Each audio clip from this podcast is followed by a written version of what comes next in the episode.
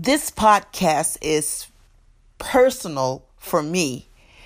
The one trait in a human being that I despise the most is the inability to tell the truth.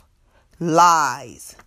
Lies are not only detrimental to the person you lie to, but it destroys the credibility of the person who tells it.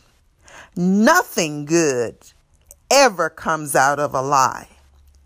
It gives false hope and leaves a bad taste in the mouth of all who hear it when it is exposed as pretentious. Even God says he hates lying.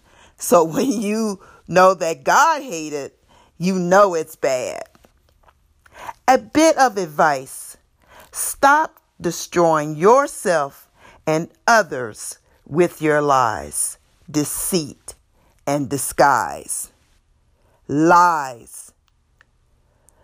Nothing good can come of it. Tell the truth even if it hurts you. The truth will set you free. It really will. It will set you free. Stand on the truth. You have been listening to Vicky's Viewpoints. Real talk by a real woman.